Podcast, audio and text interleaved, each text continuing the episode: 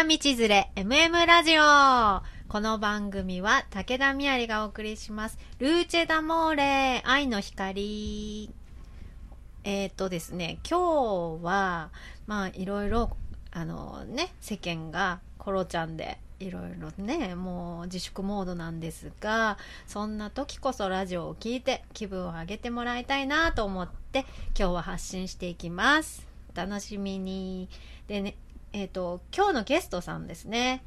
今日のゲストさんは、オデリアさんっていう方で、世界中を旅している方です。はい。オデリアさん、どうぞ。私はオデリアと申します。今日はよろしくお願いします。よろしくお願いします。今、世界中がコロナウイルスで、私の大好きな飛行機が減便になったり、はい欠航になったりで、とても残念に思っています。うん東京オリンピックも延期になりました。でも、これからの未来、飛行機が全く飛ばなくなるわけではないので、今日は私が飛行機に見せられた理由をお話ししたいと思います。はい。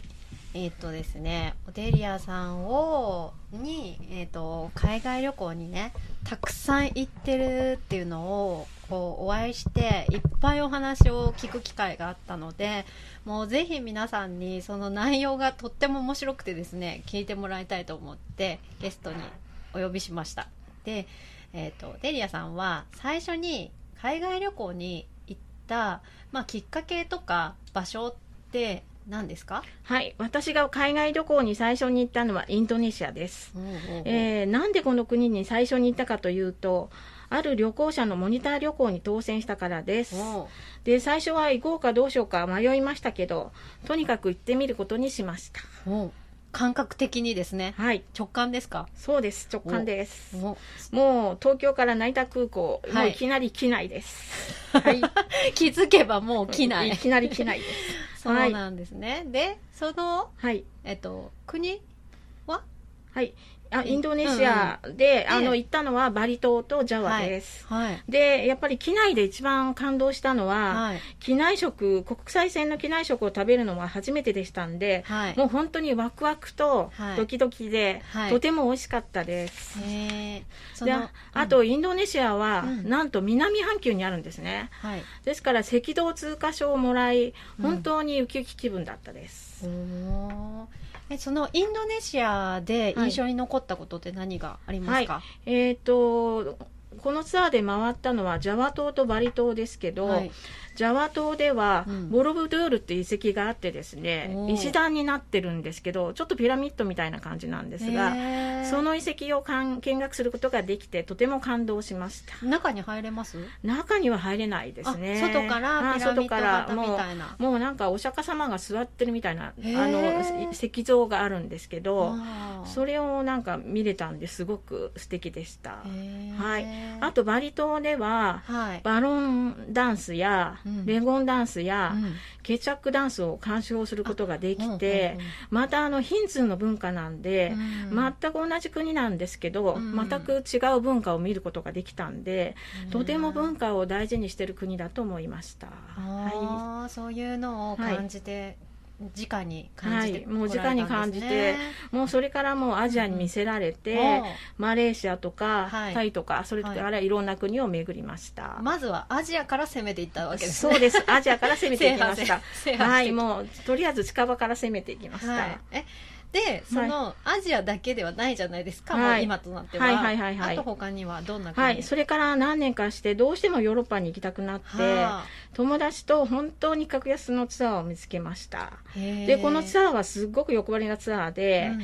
イタリアとスイスとフランスを回りました。えはい。うん格安っていうとまああの格安って言ってもまあいくらかっていうのはちょっと言えないんですけど、あまあですね。でも本当にいろんうなんお食事とか全部いろんなあのうん TGV とかも含まれてますし、TGV V ってあって何ですのか？スイスからあの、はフランスまで通ってる新幹線みたいなものですね。あのフランスの新幹線って言われてる。へー。それにも乗ったんですけどまずねいいですイタリアではあのローマとか、うん。フィレンツェとか、うん。ミラノを回りました、うん。でイライタリアイタリアはすごくいう世界遺産がとても多くて素晴らしい国なんですね。でローマはもうトレビの泉とかスペインあー海スペイン階段とかスペイン広場、はいはい。でフィレンツェはやっぱりドゥオモですね。もう花の聖母堂っていうドゥオモが大きなものがあって、うん。あと別居宮殿ともかうあります。それでやっぱりミラノにもドゥオモが見えてあってですね、うんもう本当にアルプスとかが見えてですね。すんごく綺麗なんですね。ただ今イタリアはあ現状を見てみると本当にとても悲しうんいですね。うん。早く本当に医療体制が整って、この国が本当に復活してほしいなと思っています、うんはいうん。素敵なところなのにねね、本当にね、うん素敵な国なんですね。ですから本当にあのもう本当に世界中がみんなもう本当にイタリアの中にバチアバチカン市国っていうのもあるんですけど、うんうんうん。本当にもう世界中が本当にイタリアにみんな行きたいと思ってるんですけど、うん。やっぱり今げイタリアの現状を見ると本当に早く復活してもらいたいなと思うのが、そうですね。はい思ってます。はい。本当に。でそれはい。うん。あと、はい。その海外旅行にはい。行くことで、はい。そのいろんな土地の、はい。い、ろんなものが見られるわけですよね、はいそれ以外にこはい。のなんか、こう目的というか何かあるんですか？あその前にちょっとあのお話ししたいことがあるんですけど、最初にヨーロッパに行ったツアーで、はい。スイスではねあの、うん。登山鉄道に乗ってですね、はい。アイガー、メーヒ、ユングラフを見に行きましたね。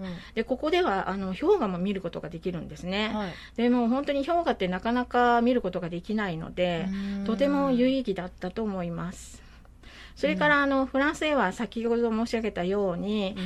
スイスから TGV に乗って行ったんですね。はいはい。で、日本の新幹線とはまた違って、まあ、うん。早いんですけど、うん。ちょっと車両がちょっと、まあ、日本の新幹線も当時乗った時はもうちょっと狭いのかなって感じはしたんですけど、やっぱり早いっていう感じうんで、もうすごい早いなっていうのを感じましたね。うん。それからあと憧れだったうん。ルーブル美術館ああいいな。にも行くことができてとても楽しかったです。ここで本当にあのモナリザうん。を見ることができて、本当になんかこれがモナリザなんだっていうのを本当に間近で見れてやっぱりヨーロッパっていうのはあのうん。美術館がすごくたくさんあってですね、もう本当に日本とは違った環境ではい。本当に有名な美術をうん。見ることができるんで、うん。本当に今のヨーロッパの現状を見ると本当になんかこの1ヶ月でだいぶ変わってしまったので、はい。本当にコロちゃんがどっか行ってほしいということを 望んでおります。うん。はい、でもね絶対に復活するのではい、ねまた見れたらいいですね。はい、そうですね。行き。たいなルーブル美術館もうルーブル美術館ね、すごく広いんで、本本当にね、本当にパリはね、素敵なと、もう凱旋門とかあったり、本当にあの、フォーブルサンのトーサントノーレとかね、素敵な本当にあのブティックがあるとことかね本当にパリは素敵ですけど本当に今ヨーロッパの現状を見ると本当に悲しいです。はい。はいあと。はい。それかうん。ら本当に何年かしてですね、えーフロリダにあるウォルト・ディズニー・ワールド行きましたね。あ 行ったんですか？行ったんです。え乗り物とかもバンバン乗れる方ですか？あのー乗り物もう1週間乗り詰めです。はい。一週間。もう1週間もうこのウェルト・ディズニー・ワールドに行って、はい。もう本当にあそこもいっぱいモノレールとかあったりミッキーのマークついてるモノレールとかめちゃくちゃ広いんですよねねもうすごい。もうあの後楽園球場の本当何倍とかあ何十倍とうん。かちょっと忘れちゃったんですけど、もうすんごい広いとこで、うん。でこれもやっぱり1週間ぐらい行かないとはい。全部見切れないようなところなんですね、もうすごく広くってもう毎日ウキウキでもう朝から晩まで、あーえー本当にウキウキしながらあの今本当にディズニーランドも閉園しちゃってるんですけあどね。本当にあのディズニーランドも夢夢のの世界がもう本当にまた復活してもらいたいなと本当に思います。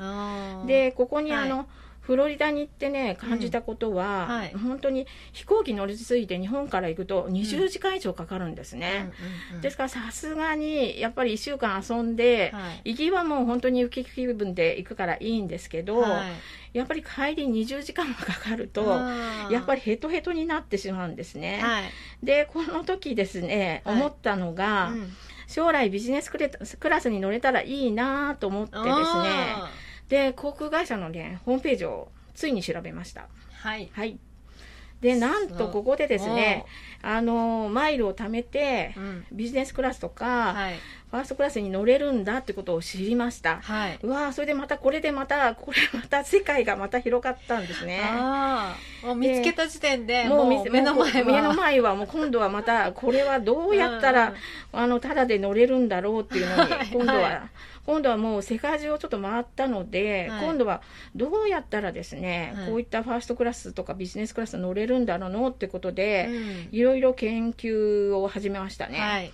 でさらにこのファーストクラスとかビジネスクラスにあの特典航空券で乗れるだけじゃなくて、搭乗回数とか、うん。フライオンポイントによってうん。うんさらにステータスっていうのが航空会社のステータスっていうのがあるのも知りました。はいはい。全然わかんない世界ですけそう。ど、もうね、に。でも聞いたら本本当当にねね、あの本当に今航空会社っていうのはステータスで、うん。あの乗る順番も分かれてるんですよね。はいはい。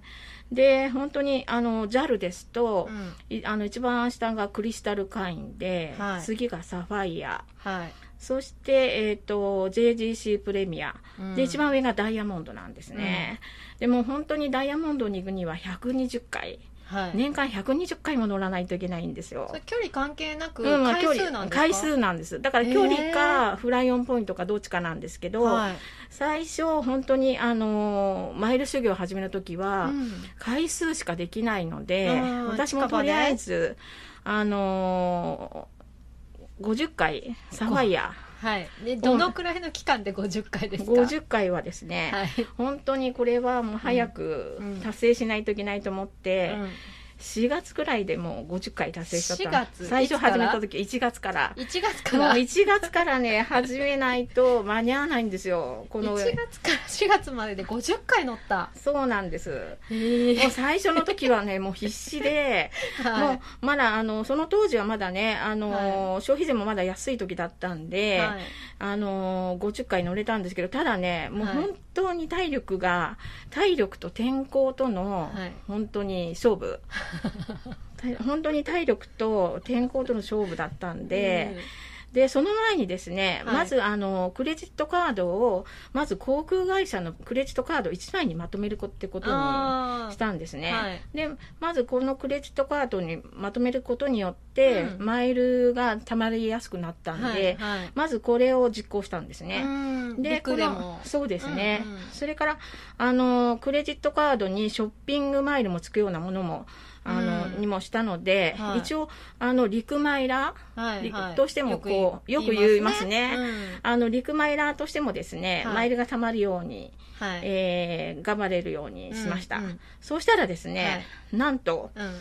4万マイルたまってですね、香港へビジネスクラスで行くこと4万ができマイルで香港当時はですね、まあ、うん。今も、今はね、マイルがこう変動制なので、はい固定ではないんですね。だから時期によったりとか、人数の要望とかによって、今最近はこのうんうん。4万マイルでは乗れなくなっちゃったんですけどもうちょっ、と高くなってそうですね。だからその前はですね、あの、4万マイル貯まると、うん。香港にビジネスクラスで行けたんですね。いやーいいなー。いやーもう本当にね。行きたいなビジネスクラスで行きたい あのね、ビジネスクラス乗るとね、空港のラウンジがね、利用できるんですよ、国際線は。うんうんうん。そしてね、そのラウンジっていうのが、うん。なんでいいのかっていうと、うん。いろんな美味しいものが、もうホテルのバイクみたいな美味しいものがね、うんうんいっぱい置いてあるんですよ。うん。でもう本当に、もう飛行機乗る前からウキウキ気分なんですね。で、さらにあの、ビジネスクラスになるので、はい。機内食も very good って感じで、本当に、そしてこの何年かね、この手法で、うん。あの、うん。ビジネスクラスを堪能したってことで。へー。でもね、やっぱりいつか航空会社のステータスを、まあ、取らないといけないなと思って、はいはい。で、そしてついにですね、はい。2007年、はい。えっ、と、平成的と平成19年ですね、はい。で、ついにマイル修行マイル修行を。決行したんですね。マイル修行とは？うんマイル修行とはですね、はい。やっぱりあの最初なんで、はい。で、私はあの、JAL 派なので、はい。とりあえず50回乗って、はい。JAL のまた50回。グローバル会員になることをね、やっぱり目標にしたんですね。で、まあ最終的にはまあこの時は回数修行になるので、うんでもうとにかくすごいのがですね、はい。1日に羽田、那覇、石垣、那覇、羽田。一日で？そう。一泊もせず？一泊もせず、タッチだけですね。何時に飛行機乗るんでしたっけ？もうタッチだけなんですね。はいもうヘトヘト。もう2月朝頃一、の便で。もう朝一の便で、もう羽田、那覇、石垣、はい。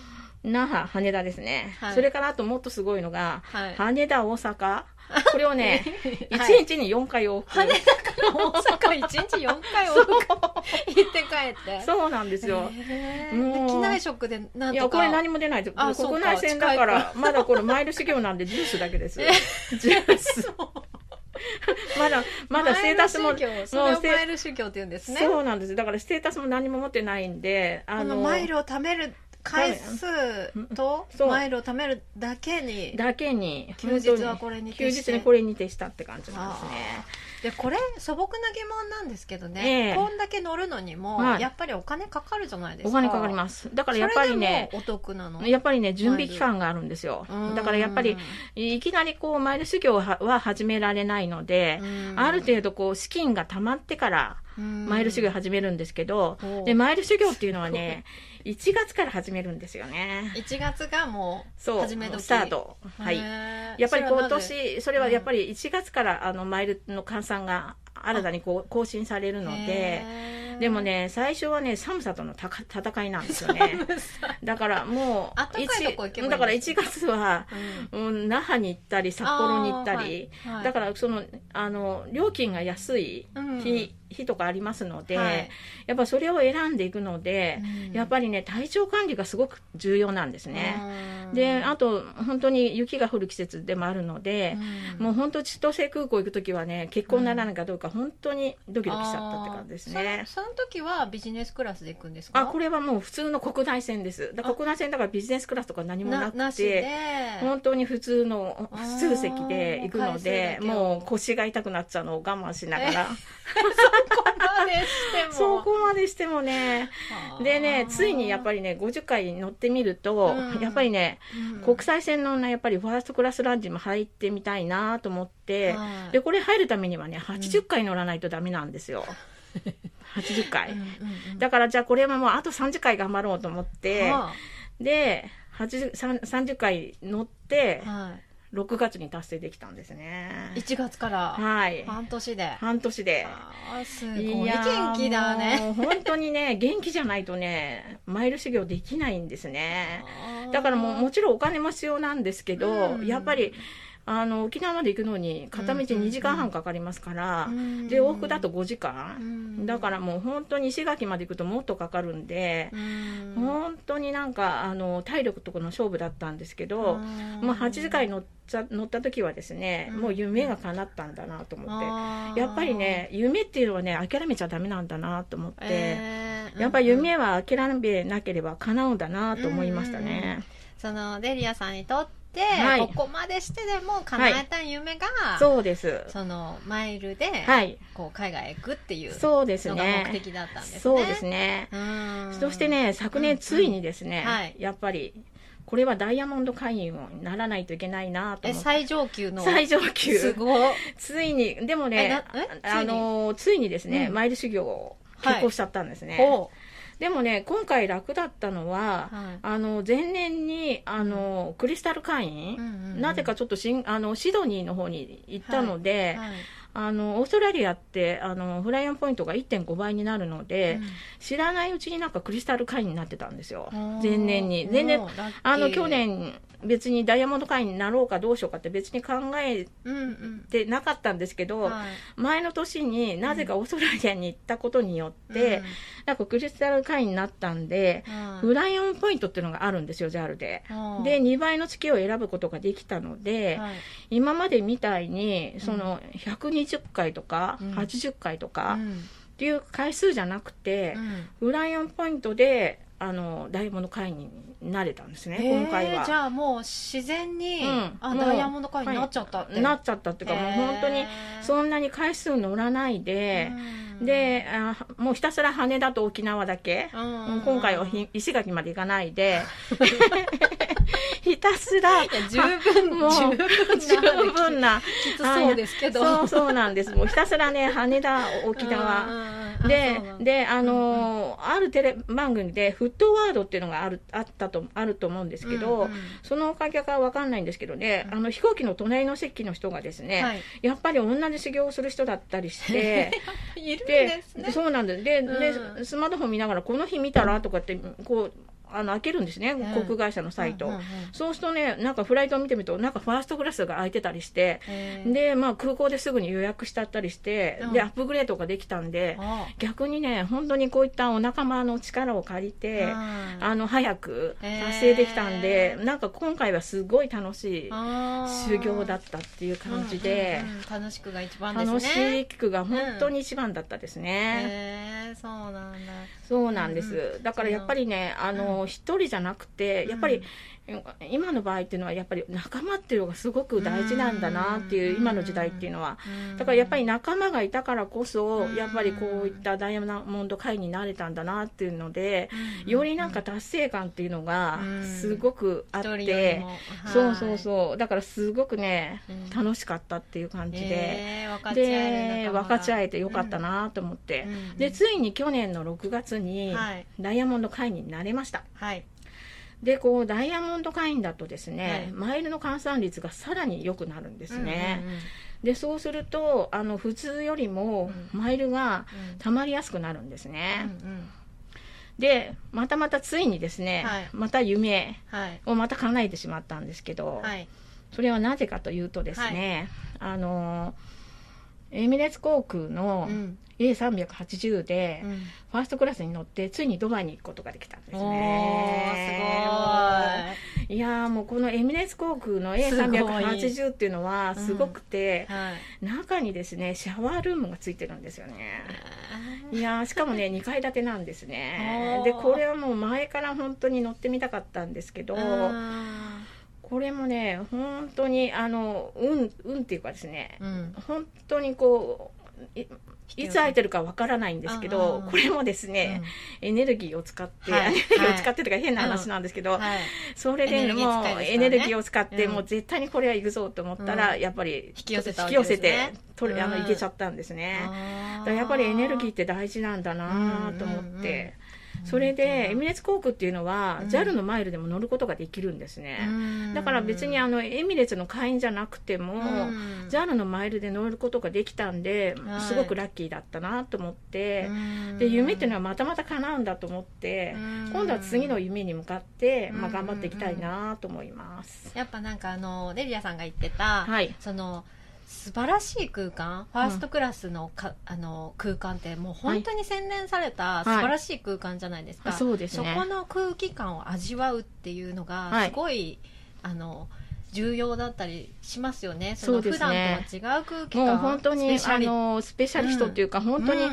あのアラブのお金持ちがうん乗る飛行機ですので、うん。やっぱりその空気を私が一瞬でもうん。味わうことができたっていうのが、本当になんかね素晴らしかったなと思っうんいいね。本当にだから本当にこの経験っていうのは、うん。本当に一生忘れられない経験だなと思って、うん。やっぱりあの普段こうアラブの方の人たちとねなかなかあの関わることができないので。そうですよね。やっぱりねあのうん。食べ物もちょっと違いますし、ねダーツっていうちょっとお菓子もあったりして、うん。あれもちょっとちょっと変わった味で、うん。本当に美味しかったなっていう、うん本当にもう思い出になってしまったんですけど、本当にもうこんなすごい経験をさせてもらえて、本当に夢っていうのは諦めなくていいんだなっていうことを本当に考えさせられました。コツコツとはい。夢に向かはいって、はい。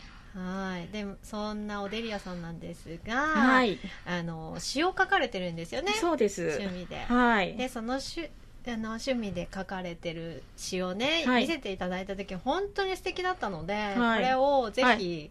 あの読んで、はい。こう発信していただきたいんですけど、はい。はい。じゃあその読む前にですね、はい。今回作った詩ははい。どういう理由で作ったかっていうのをちょっと、うんうん。あのー説明したいと思います。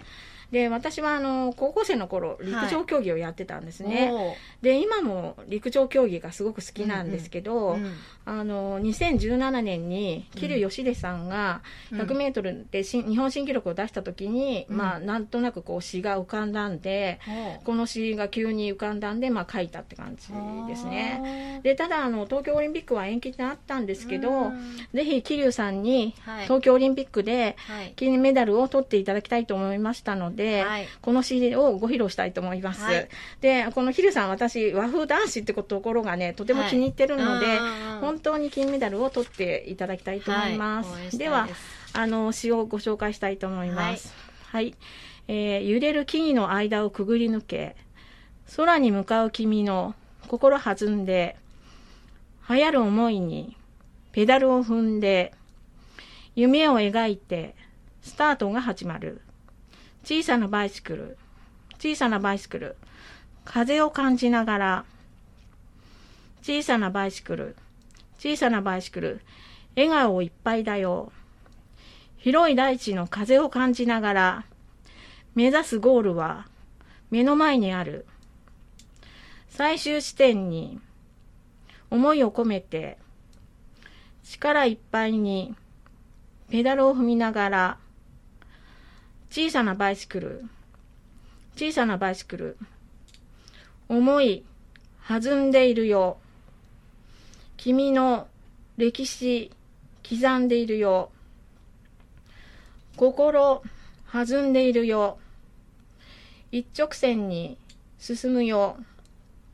街を走り抜ければ、笑顔に会えるよ。愛を運んでいるよ。幸せを運んでいるよ。以上です。あー素晴らしいはいありがとうございます本当に今日のゲストさんはもう弾丸トークでまだまだいっぱいね 本当あるんですけどマイルの細かいところとかね、はいい、っぱい聞くと本当面白いんですけど、はい。今日はちょっとね時間もいっぱいなので、はい。またね最後に本当メッセージがいろいろそうですね伝えたい。こあとがあるのーはい皆さんにメッセージを伝えたいと思います。えっ、と、日本は今、桜の季節ですね。で、桜の花を見ると、はいとても癒されます。そして不安も吹き飛ばします。早く世界からコロナウイルスがなくなって、みんなが平和で安全な世界に住み、幸せになれることを祈ります。コロナウイルス disappears from the whole world. Early and everyone lives in the safe world and it's wished that it can be happily. 以上です。はい、ありがとうございます。はいえっ、と世間はね本当にコロナウイルスコロナウイルスって本当テレビを見るとねもう怖さ怖さでみんながこうちょっと怖さが先立ってるように感じるので。まああのそんなに怖がりすぎずでも対策としては気をつけながらあの今ここがちょっと当たり前が当たり前だったことが全然当たり前ではなくなってるのであの一人ずつね自分の在り方だったりとかこう買いだめって言ってもみんなのこともね最低限の買いだめするとかいろいろこう人としての生き方をみんな人それぞれが問われてるんじゃないかなってここが本当にピンチだなんですけどチャンスに変えていけるようにもう今後ともね発信こういうことで発信していきたいと思うのでぜひあのラジオを聞いて楽しい気持ちでもう笑うのが一番免疫が上がるのでもう皆さん一緒に笑いましょう。じゃあ今日のゲストはオデリアさんでした。ありがとうございました、はい皆さんどうもありがとうございました